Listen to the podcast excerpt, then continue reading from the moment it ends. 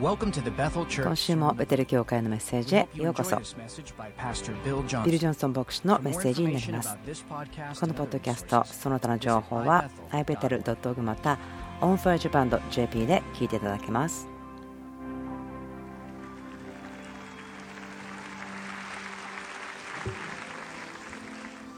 はい皆さんおはようございます。新年おめでとうございます。まだクリスマスですけれどもまたイースターもおめでとうございます。もうとにかく良い日です。あんまりですね、昨日の夜眠っていないんです。ですから、私が眠れなかったことについて皆さんに責任を取っていただきましょうか。もう寝ようと思ったけど、なかなか眠れないんです。そして一晩中起きていました。多分11時ぐらいからずっと起きてたと思うんですね。日曜日のためにそんなことがありますけれども寝ようと思っても眠れないんです。一つの聖書箇所がずっと頭をぐるぐる回っていたんですけれども。それは熱心に求めるものに神は報うというところですけれども私の頭をぐるぐるその聖書箇所が待っていました。もうそれからですね逃げることはできなかったんです。今朝はメッセージはありませんけれどもでも話すためのトピックはあります。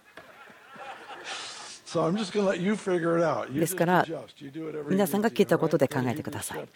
ヘブル書の11章からですけれどもその神に近づく者は神がおられることと神を求める者には報いてくださる方であることということを話をします。今日ですねゲストの方たちいらっしゃると思うんですけれどもこのホリデーということで遊びに来てらっしゃる方たちいらっしゃいますかね。歓迎します。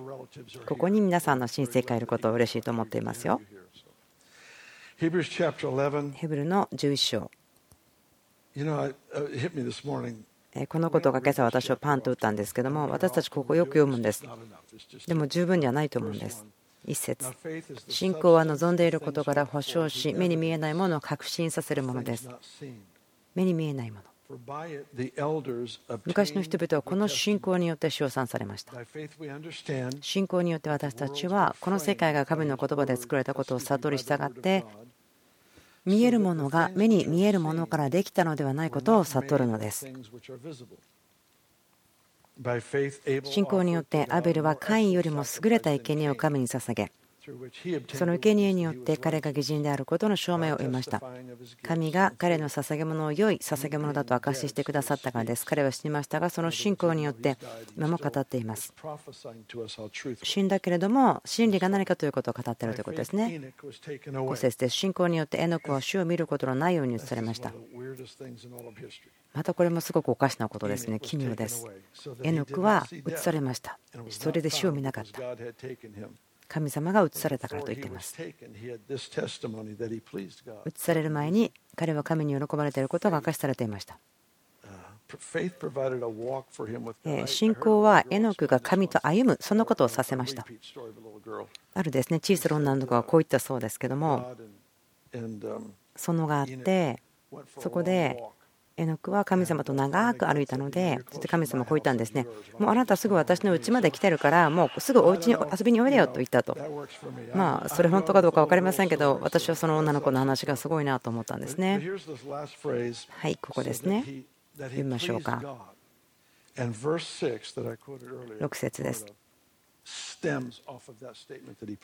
その彼が神を喜ばせたということ。信仰がなくては神に喜ばせることはできません。神に近づく者は神がおられることと神を求める者には報いてくださる方であることと信じなければならないのです。6節。信仰がなくては神に喜ばれることはできません神に近づく者は神がおられることと神を求める者には報いてくださる方であることとを信じなければならないのです。先ほど言いましたけれども一晩中このフレーズで考えていて眠れませんでした。考えていました。何かに対してこう報いを受け取った人その聖書の中の人々のことを考えていましたこの聖書箇所ですけども2つに分けることができると思うんです。信仰がある者は神がいるということですね。神の存在を信じなければならない。もちろんそれを信じますけれどももう一つはその報いてくださる方ということを信じる。神様のご人格に確信と自信を持つということ。この信仰ということの2つのことが書いてありますね。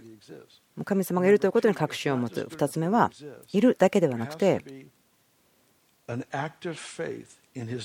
神様の人格とか性格に対しての信仰が行われなければならないということです。熱心に求めることをする、そして神がそこに報いをするということですね。過去の何年もですねこのことを話してきましたけども、私がある時ですねいろんなことを話しますけども、あることを話すと、ある特定の反応が起こる、そんなことがあります。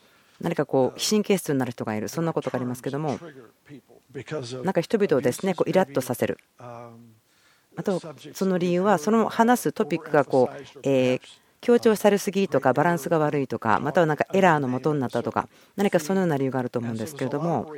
ですからあるサブジェクトあるトピックはですねある特定のリアクションをもたらしますけど神様が報いてくださる方ということもそうなんですね。あまり人気があるサブジェクトではありません。トピックではありません。なぜでしょうかその理由は？私たちはそのある落とし穴に入りたくないんですね。神様から何かを得るために何かをする。そうではないんです。私は捧げることを楽しみます。大好きですよ。いつも好きでした。じゃあこの小切手を書いたら神様から誰かにもらおう神様から何かをもらおうそう思ってする。それではないんです。私たちは暴れみからします。ビジョンからします。何かが起こるかということを指定するんですね。3つのことからやっています。神様がしていることを他の人の人生の中でお祝いする助けるまたその必要を満たすことをしたい。憐れみから動くことができる。そして神様にあってその方が誰かということに敬うということ。そのような動機ですけども。それが与えることの大きな理由です。動機です。何かその捧げる、与えるということを、このスロットマシンに今入れて、あと10倍にします、お願いします、神様って言ってそれをするわけではないんです。そういうことは私にとってすごく嫌なことですね。でも神様は報いてくださるよというのはそのリアリティなんです。現実です。心の動機だと思うんですけども、いつもその心が大事なんです。こう書いてあります。他にはこう書いてありますね。神の国とその義をまず求めなさい。そうすればそれがですね自分で心配することからですよね。でもそれらは与えられると言っています。ですから優先順位があります。心の動機。そしてでも神様は報いてくださるんです。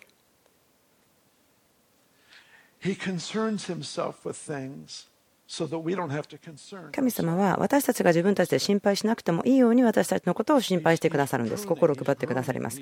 私たちをプルーニングしてくださって心も清めてくださってその価値を教えてくださいます。ここにあることは神様が報いてくださるということ。というのは私たちが神様を喜ばせたいというところから出ている。もちろん多くの方たちは、ま競技的なところから考えたら、もう私で神様を喜ばせてますと言うでしょう。でも確かにそうですね。でもね、もっとあるんです。もっとありますよ。ここにいる人たちは皆すべて信仰を与えられています。そのそれぞれに恵みが与えられています。恵みによって与えられていますとありますけども、それぞれの計りによってとあります。その賜物が与えられている、能力が与えられている。権威とかリソースとかそんなことがありますけども全ての人がその信仰の計りによって与えられているとあります。ある人がやってきて私は全く信仰がありませんと言いますけどもあなたを信じましょうかそれとも聖書を信じましょうか聖書が言ってるのは全ての人が信仰ある分量を与えられてますよっていうふうにありますからどっかに落としちゃったかもしれませんけどもでもとにかく与えられたんです。もし私があなただったらいて探しますよと言うんですね。全ての人が信仰を与えられています。またその行為がまたその賜物とか恵み与えられていますからま今日はその話をする日ではありませんけどもとても多くあの自然なタレントを持っている方たちですね。その方たちはそれを立て上げるためにですね訓練しなくていいんです。なぜならばもうすでにいつも良いので上手なのでそれを立て上げたらどれだけのことができるのかなということは考えたこともないだろうしあまりわからないんです。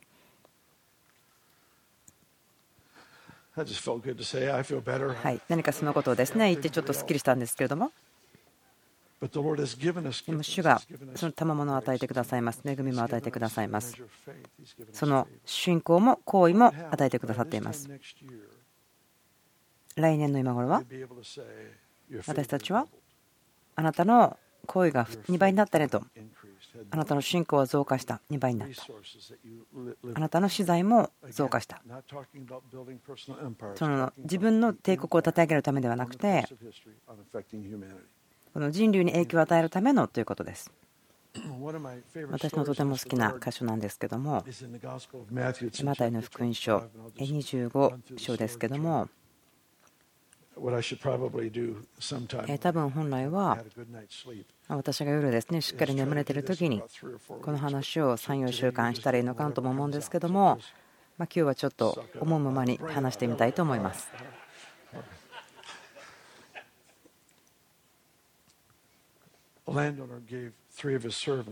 はい、主人が3人のしもべたちにタラント与えます。これはお金ですよね。大体10万円ぐらいですけども、ある人には5タラント、ある人には2タラント、1タラント、それらを与えて、そのお金をですねリソースとしますね。ですからもうすでにどれぐらいを管理することができるのか増やすことができるのかというのをこの主人は見てやってるということですね。最初の人は使って5タラント設けました結果的に主人が帰ってきた時にはい私はあなたが5タラントもらってそしてまた5タラント設けましたと。で2タラント受け取った人は投資したり働いたりして増加させて。また2つ。増加させて。ですからこの部屋にいる方全ての方たちビジネスしている方たちについて。その毎年100倍増加しているということを考えたらどうでしょうか？最後の方1タラント受け取りましたけどもそれを埋めてしまいました。主人が来て私あなたをもう怖い方と思ったから使わなかったんですよと言って返しました。けどもその時のですね罰は厳しかったんですね。でも結果はすごくおかしいですよねもう何も持ってなかった人から1タラントを取りその一番増やした人に与えたということです。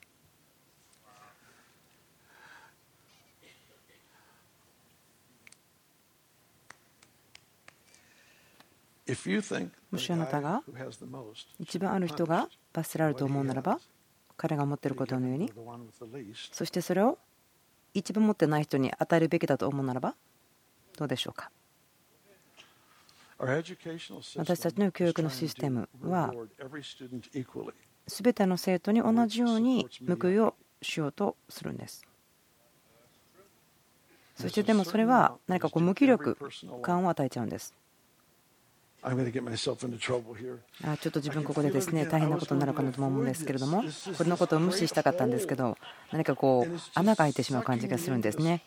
そしてこのどうしようもないところに私が引っ込まれていくような感じがするんですこの穴にですね私はこの前の礼拝の時間に起こってしまったのでいやこの礼拝の時間もう一回上手にやろうと思ったんですけども今日ですねこの後にもう一回話すことができるからこの次はもっと上手にできると思いますけれどもでもその憐れみを持つということのゆえに私それとても大事だと信じてますよ。でもその憐れみのゆえに結果的にその皆が同じというようなことです。を教えてしまってまたその問題が続いているところに力を与えてしまいます。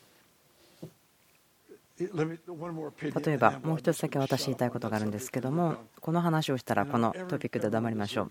全ての人がもちろんですね食べたり眠ったりする場所そしてお洋服を持つことふさわしいですよ。でももしあなたがセルフォンが欲しければ働いてください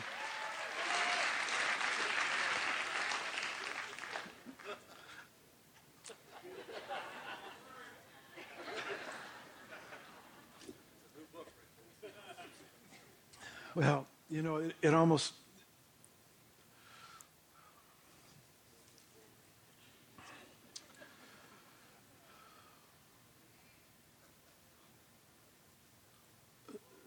Let me go to the other side. I, このように言いましょうか。私はクリスチャンがすることでこのことは好きではないんです。そのその方たちが困っている人たちを見てもどうやってお金を使うのかなということを心配するあまりですね与えることができないんですね。でも与えた先ではどのように使われるのかというのをそのコントロールすることができないんですね。心配することもあなたのお仕事ではないんです。文化的に報いがあるということが必要です。与えられたものを増やしている人に対してはその報いが与えられる文化になるべきだと思っています。この穴からですね、ちょっと今どこから出ているのか分かりませんね、この話題からどうやって出ているのか分かりませんけれども、う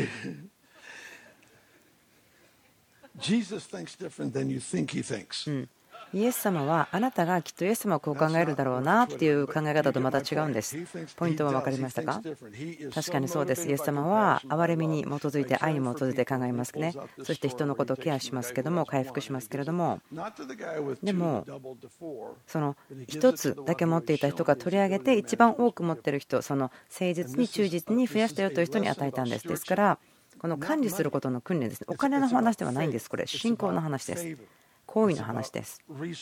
その頭、リソースですね、お金のこともですね、全部含めてですね、私たちの人生を作るすべてのこと、神様がくださったもの、その増やす能力ですね、どの人生の状況であっても、私たちそれを増やしますけども、どうやって増やすんでしょうか、それ使って増やすんです。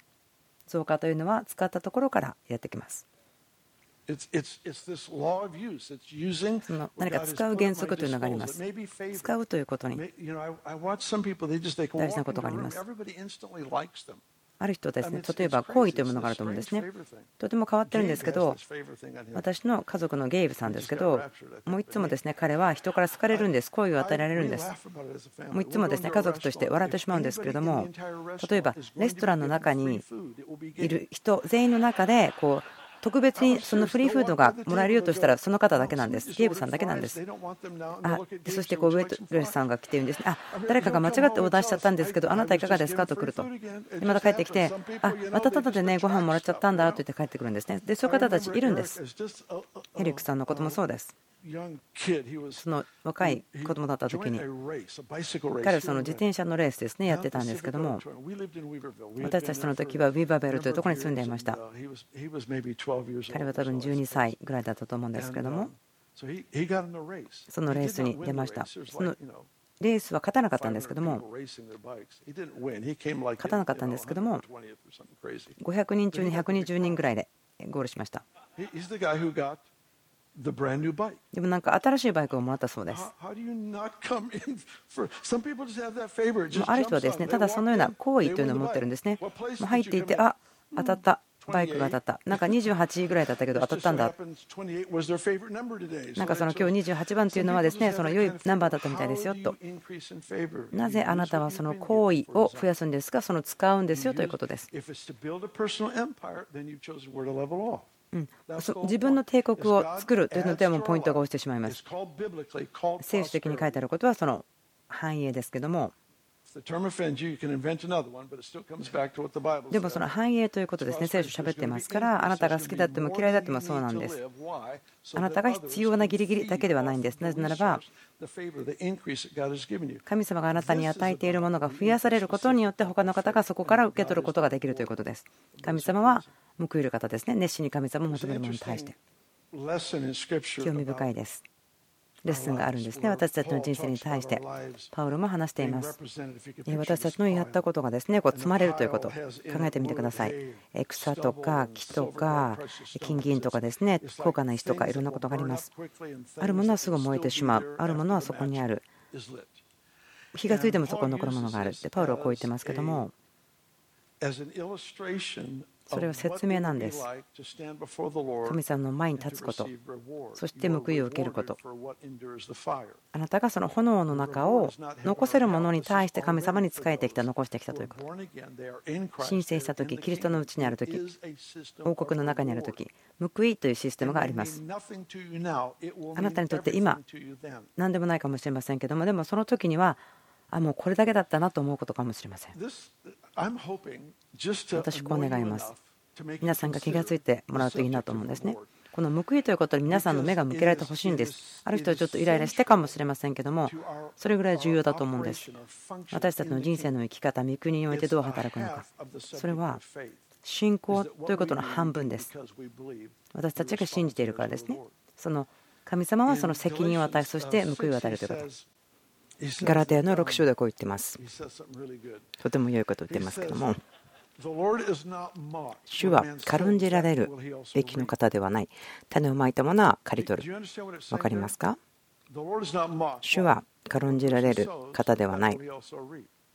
まくものは刈り取るもしあなたがまいたけど刈り取らないよっていうことがあるよと思ってるならばそれは神様の力を軽んじてるということです軽んじているということです。神様の本質私たち民の契約神様がくださったものを軽んじていると言ってるんですね。父は報いをされる方です。私の子供たちの話をちょっとしましょうか。子供たちが床でレスリングをしていた時その2人の子供のうちですねどちらかがすごく良いこと親切なことをしたんです。で私覚えてますね。こう言ったんですねあちょっとあなたたち待って考えてごらん。気がつきましたか？あなたの一言。何だったと思う？彼らはですね私を見ていやなんかそんな間違えたこと悪かったことしたかなと思うんですね。でも私はこういうんですねいやあのねあなたたちがしたことそれはその親切さでそれは御霊の実なんですよと説明するんです。ポイントは主はお父さんのようなんです。そして何かご自身を喜ばせるようにして行われたことなんですね。敬うために喜ばせるためにした良いことということ。私たちの動機とか計画とかありますけどもそれを与えるためですよね。使えること。奉仕すること。その心動機は何でしょうか？私たちが大胆になるときそれはただ単に自分の御霊の実がなるためですか？それとも本当に純粋な憐れみでしょうか？ということですね。主に対しての憐れみでしょうか？またはただイエス様ご自身にエキサイトしてるんでしょうか？心のことですね。最初に御国を求めること。そのことによって神様私たちが必要なものに対して私たちを信頼することができる。あなたがこの一つのことに対してここを配るならば私があなたの他の全てのことに心を配りましょうと言ってるんですね。そのダビデですね。その報いということに関して言うならば。御言葉の中でですね見ることができることですけども。第1サムエル17開いてください。正直に言いますけどもずっとダビデのことを考えてましたよ。神様を求めるものに対しての報いを受けるもの。楽しいストーリーですけども見ることができます。あんまり普通ではないですよね。1つ読んであとは2つの話もしますけども。第1サムエル17章。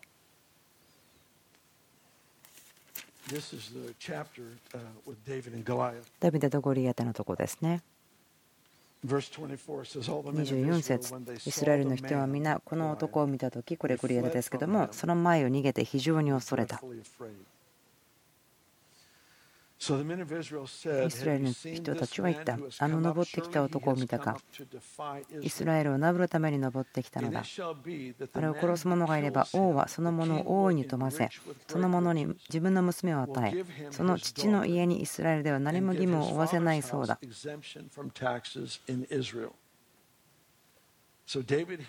ですからダビデは聞いてたんですね、その報いの話ですね。ゴリアテを殺した人には、イスラエルの軍隊がもうこの人の前から逃げてしまったんですけども、そして26節ですね。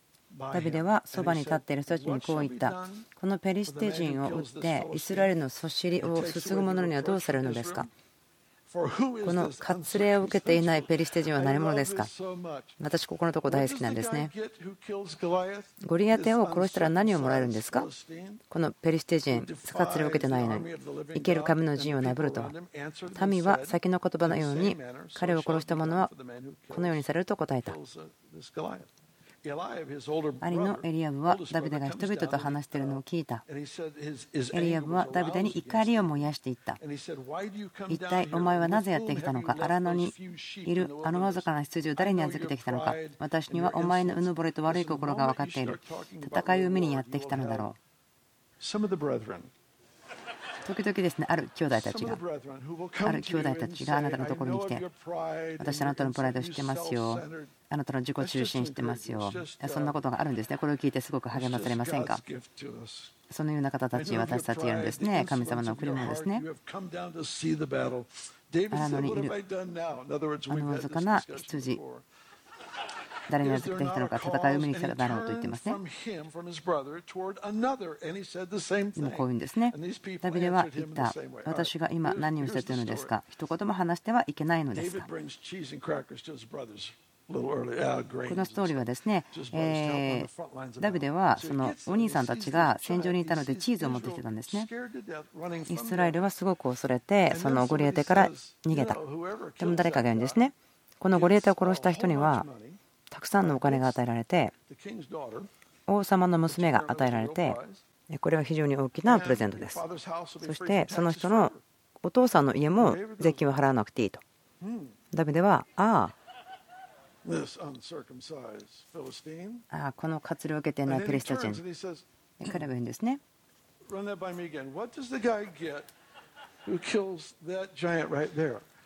他の人の方を振り向いて同じことを尋ねたと言ってますね。すると民は先ほどと同じ返事をしたとあります。お兄さんはですね本当に高慢なものよと言ったんですよね。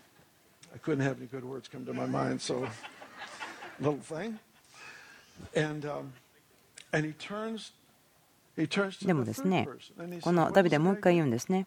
その報いということを3回目に聞くんですけども、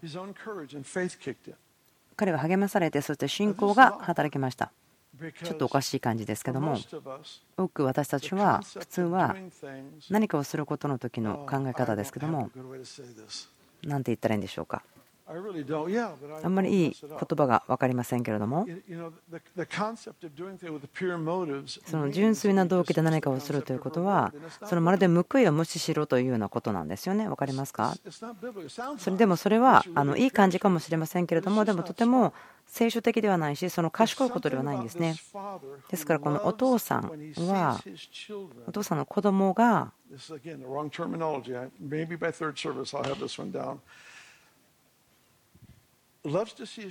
子供たちが神様ご自身が誰かということを証明してくださいということをですね。願うことを喜ぶお父さんなんですね。これ無理に何かこう引っ張って要求するんじゃなくて信頼してるから表してくださいということですね。神様が誰かということを表してくださいという人たちを愛するんです。喜ぶんですね。神様の親密さ喜びお父さんの心ですね。何回も何回も何回もそうです。見ることができるんですよね。その人たちの心からの叫びに応えています。なぜならば神様がどんな方かということを確信を持って自信を持って信じているからです。隠すのは神の誉れ。そして見つけるのは王の誉れとありますけども神様の栄光というのは隠すことですね。私たちのために隠してくださるんです。私たちから隠すのではなく、真理をミステリーとか、その例え話の中に隠すことで、真理の中に隠すことでそこで栄光を受けて、私たち、王様がそれを見つけることは誉れを得るんです。あなたたちです、私たちです。王のものとして。私たちの血の中には王家の血が流れていますから。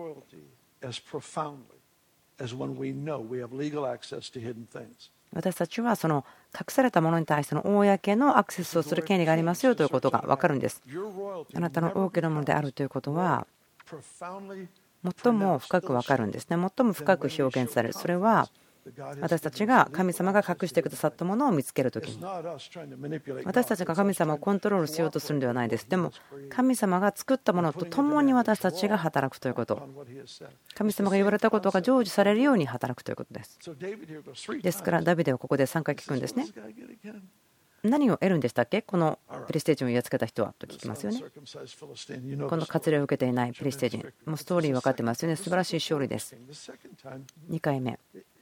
の時ですけれども想像してみてください。例えばその契約の箱ですよね。そのただのシンボルではなくて事実神の臨在がそこにとどまっていたのでイスラエルの国を祝福しました。多くのことをたくさん学ぶことできますけどもサウロそれはダビデの前の王でしたけどもあまりそれが分かっていなかったんですパリサイ人はある日ですね変な決断をしてイスラエルから契約の箱を盗みました。でそのダゴンという人の家に置きましたけどもそのダゴンというのはですねえ大きな偶像なんですけどもその臨台の前にその頭が壊れていたんですね。自分たちが神を作ったのであるならば自分たちがその神を助けなければならないですよねあなたがそこに置いたならばそうあるようにあなたが助けなければならないんです。そしてそのダゴンというですね偶像のとこに落ちた頭を戻してまた次落ちていた。3回目にやったんですね。3回目も頭が落ちまた今度手が落ちたんです。どういう意味だかですね。まあ預言者の方分かると思うんですけれども神様のですね臨在の前で礼拝していたんでしょう。そしてまた何か種物ができてしまったと言ってるんですね。この偶像は倒れたし自分たちには問題がある。もしかしたらこの契約の箱が私たちにとってはいらないものなのかもしれない。というふうに言ったんですね。ですからその町のペリスト人たちはこれが変な偶然かまた私たちはこの箱を返さなきゃいけないと思ったと。そしてもうひどいことになってしまったと。そのペリシテ人たちのリーダー5人集まりました。でこのような相手を出しました。5つの金の何かネズミを作ってそのまた何か5つの種物も作ろうと。そしてこの牛のカートに乗せて牛舎に乗せて若い牛に引っ張っていかせよう。これが彼らの神からの裁きであるならばこの若い牛はまっすぐにイスラエルに行くと。でもこの牛がぐるぐる自分たちの領地を守ってたらただの不思議な偶然だとしておこうと。もちろんですね分かると思うんですけども牛はまっすぐにイスラエルに行った。でペリシテ人たちは気がついたんです。うん、分かりますね。臨在、私とあなたにとって祝福なものはペリシテ人にとっては祝福ではなかったんです。そういうことです。何か自分がですね反映するために使うのが臨在ではないんです。さあ、この物語ちょっと変わっていますけども、ダビデはここで神様の臨在歓迎します。やっと見つけたんですね。そしてイスラエルに持って帰ろうとしました。シオンの山に持っていこうとしました。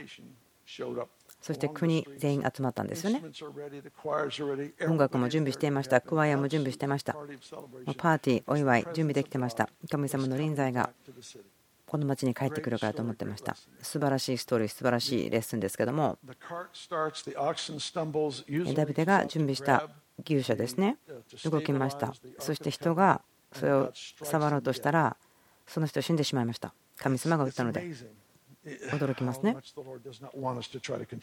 うん、主が私たちに神様をコントロールさせたくないということが分かると思うんですね、どれだけのものか。ダビデはがっかりしました、嫌な気分がしました、その契約の箱を早く持ってかれたかったんですけど、戻すことはできず、オベデンという人の家に置いてきました。そこに、え十分な場所がありましたからということを置いてきました。ダビデはすごくがっかりしましたね。町に持ってくることはできなかった。でも気が付いたのは数ヶ月の間にその人がすることオビデムさんがすることは全て反映したんですね。その人全部反映したっていう感じだったんですね。だからダビデは離れていたけれどもその11マイルぐらい違った離れてはいたんですけども気がついた。この人本当に祝福される。彼がすること全部祝福されてる。ということは報いを見たんですね。臨在があるということの報いを見たんです。はい。そしてダビデはこう言ったんです。あもうその作ってくださった方のマニュアルを見ましょう。あーと分かるんですね。契約の箱というのは牛車に乗せられてはならないんだということに気がついたんです。臨在というのはミニストリーの上には乗らないんです。そのミニスター、人々に乗るんです。神様の行為というのはミニストリーにあったとしても、でもその臨在というのはミニスター、その人々の上に乗るんです。ダビデがそれを見た時に気がついて失敗したことを気がつき悔い改めてそして契約の箱をその7歩歩いたら生贄をするとかもう毎回7歩歩いたら生贄を捧げる。そのようにしてイスラエルまで帰ってきました。この大きなお祝いですけども何が起こっていたかというとダビデが考えていたのは報いですね。神様を取り扱われるべき方法で取り扱われた時の報いを考えていました。ダビデがですねこう聖なる義なるこう妬みというのを感じたんですね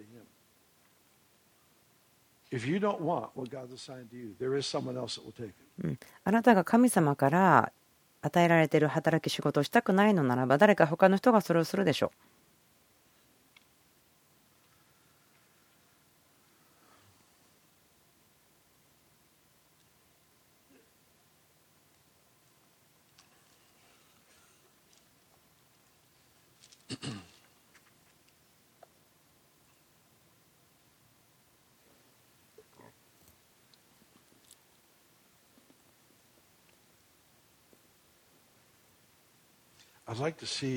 私が見たいと思っていることがありますけれども。それは報いを神様から受け取るということが公にされることです。今朝聞いた証ですけれどもビデオで撮っておいたものですけどシングルマザーの方が証しをしてくれました。全てを神様のところに捧げたそうです。そして売りに出した家にその13買いたいという話があって4つを断ったというんですね以前はこれらの自分が売りに出している家に対するその買いたいという人がこれ神様か神様じゃないのか考えるようなことは決してなかったんですけどと言ってました。まですから私この話を聞いてもっと自分が考えることあるかなと思うんですけれどもこの方はシングルマザーで持っているもの全て主に捧げた時に報いたんですね。そしてその子供は学校に行くために全部ですね必要が満たされた。これは公に報いを受け取るそのようなことだったと思います私はこのことがどうやって起こるのかは分かりませんけれども人々が神様から敬われそしてその報いを受けた時にそれに対して「あすいませんねこんなものもらっちゃったんですよ」と言わないでいいようになるのが見たいんです。今はそのプレッシャーがあります。説明しなければならない。ということ自分これにふさわしくないんですけどとか言い訳をしなければならないような感じなんです。例えばすごくたくさんの顧客がいるしそしてそのことによって車が当たったんですよ。なんでだか分からないけど神様の行為というものが報いをもたらすということがあるんです。詩篇の67にもありますけどもその報いというのは私たちに与えられているものの一部ですね。それは人々がキリストに引き寄せられるためです。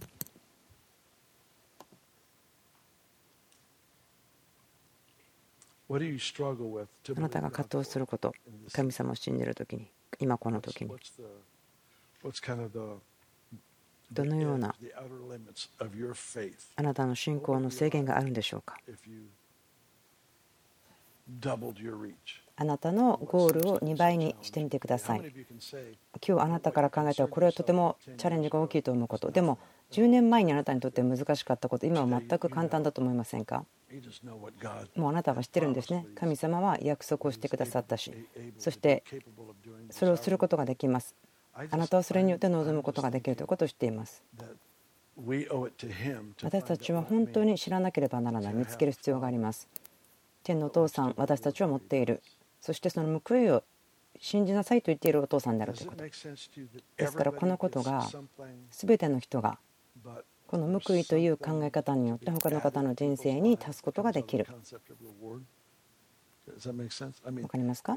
例えばお父さん親であったならば自分の子供のその能力とか賜物を増やすことを助けたいと思うし一生懸命熱心に一緒に働きたいと思うと思うんです。その賜物を立て上げるために。私たちはそのことですね一緒に喜びたいですね。その努力をしているとともに喜びたいです。価値を見ますねコミュニティとして。私たちの最善をもって神様を喜んでいただきたい。そのことをですね励ますコミュニティにしたいんです。私あなたにチャレンジしたいと思います。どんなことか考えてください。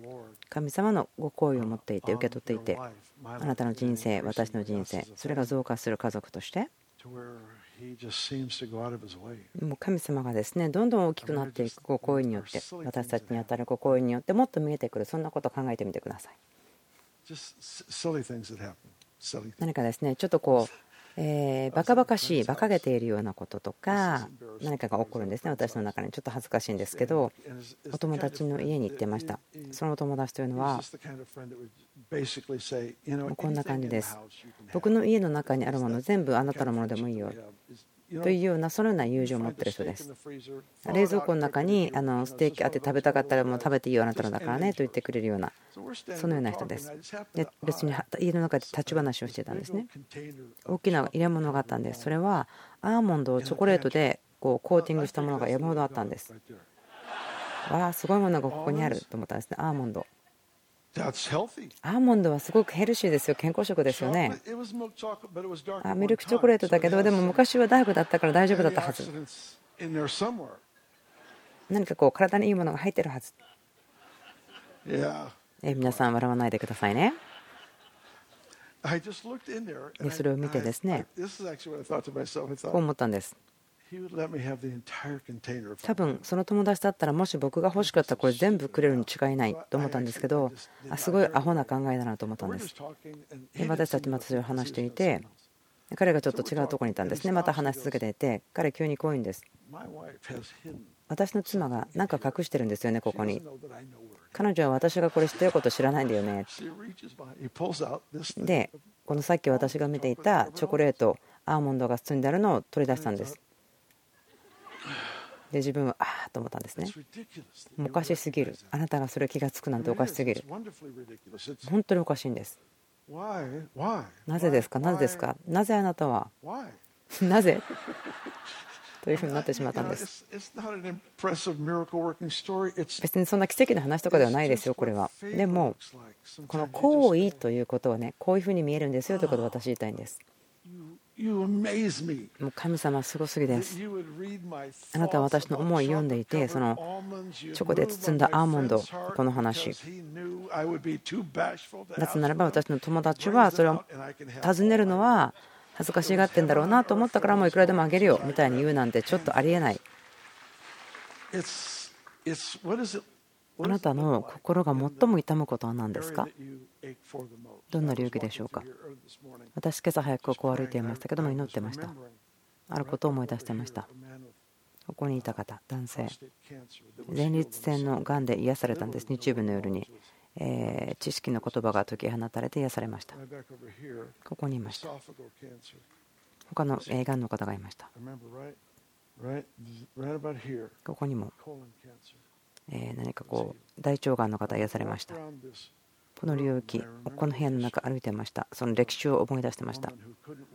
女性38年間歩くことができなかった方。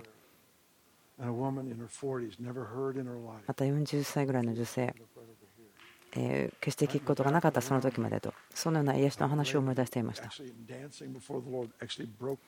ある女性は主の前で踊っていた時に足を折ってしまったと。で彼女は救急の病院で働いてましたけども私たちの友達が祈ってその骨が新しく生まれるのを見たとかそのようなたくさんのストーリーがあります。でも私は同時にうんここに入ってきて癒されずに帰っていた人々を見ています。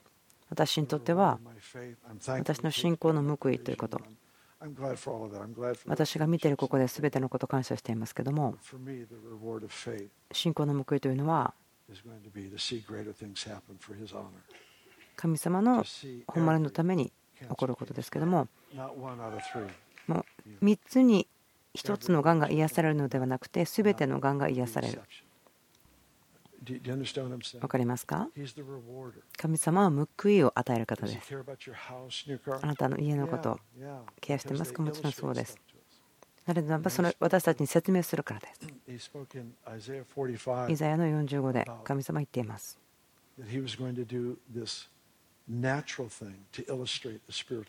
霊的な真理を説明するために自然界のことをすると神様言ってますからその車ですねさっきもちょっと話しましたけども満たしてくれました。すごく不思議な方法で。でも神様はその奇跡よりも大きな方法で影響を与えたかった。自然のことというのは予言しているんです。それを先にまず神様の御国を求めなさいということを予言しているんですね現れているんです。人々の壊れた人生の中で。私たちはそのために生まれました。そしてそれはみんな父から来ます。驚くばかりのお父さんから。そして私たちにたくさん与えてくださる。でも無駄はしない方。神様はいつも多く食べ物を作るんです。覚えてますか？そのバスケットで余りを集めたとありましたねまるで私のおばあさんのようです。私の祖母もいつもたくさん食事を作りすぎました。例えばでも私が彼女の家に行く時に行った時にビリー何かパイ食べたいあ僕いりませんよと言ったらあアイスクリーム上に乗せたい？と言うんですね彼女にとってそのパイを食べないということは選択ではなかったんですだからその時に私に与えられた選択というのはパイの大きさと上にアイスクリームを乗せるか否か神様でもそんなお父さんなんですね。多くの人たちがいてそんなことが全く分かってい。ない熱心に神様を求める者には報いてくださるということは全く分からない人たちがいるんです。はいどうぞ立ってください。お祈りしましょう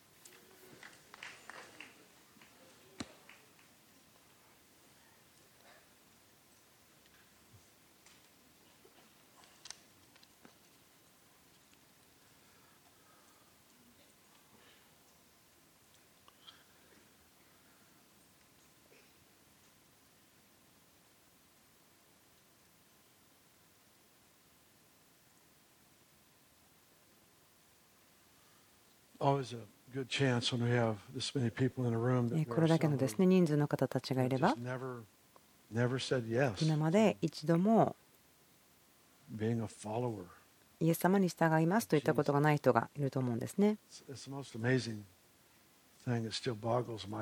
私の頭、すごくですね不思議と思うんですけども自分が受けるはずの罰を受けてくださって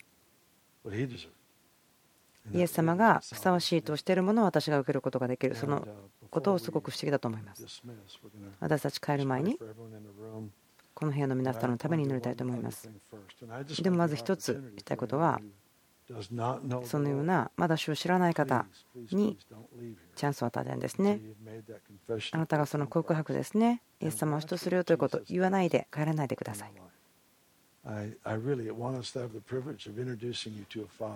私たちはその天のお父さんを皆さんにご紹介することが本当に特権だと思ってますからまだあなたがイエスも知らないそしてこの天のお父さんにこのコミットしたいイエス様にコミットしたいというならば手を挙げてください。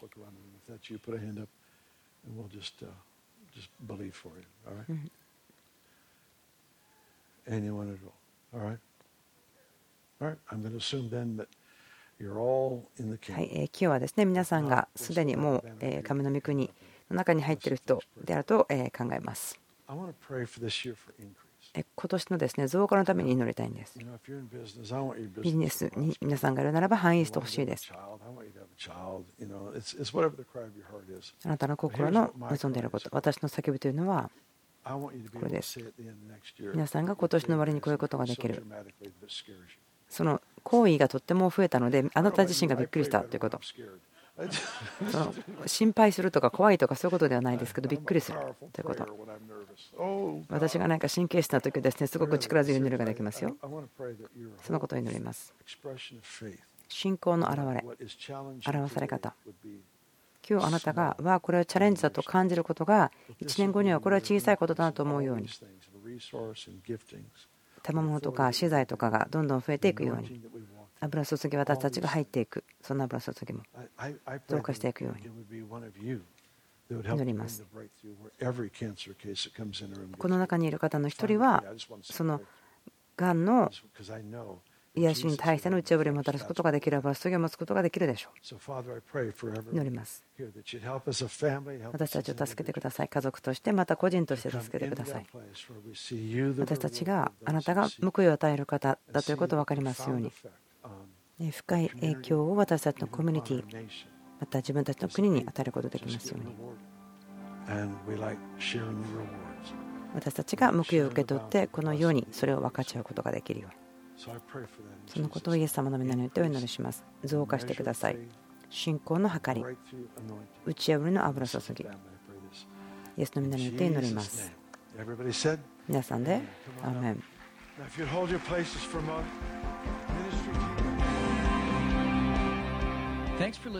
今週もベテル教会のメッセージ聞いてくださってありがとうございます。 Bethel .tv また On Fire Japan .jp で情報を聞いていただけます。Thank you.